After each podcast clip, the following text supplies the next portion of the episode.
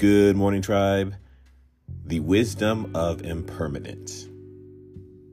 Every experience that you have is simply one moment in time. Every moment that you struggle within, sit with, or dance your way through will eventually pass.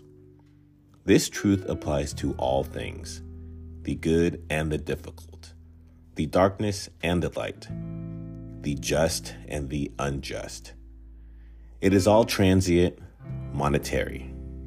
There is both grace and wisdom in knowing that this moment too will eventually pass. Have a great rest of the day, tribe.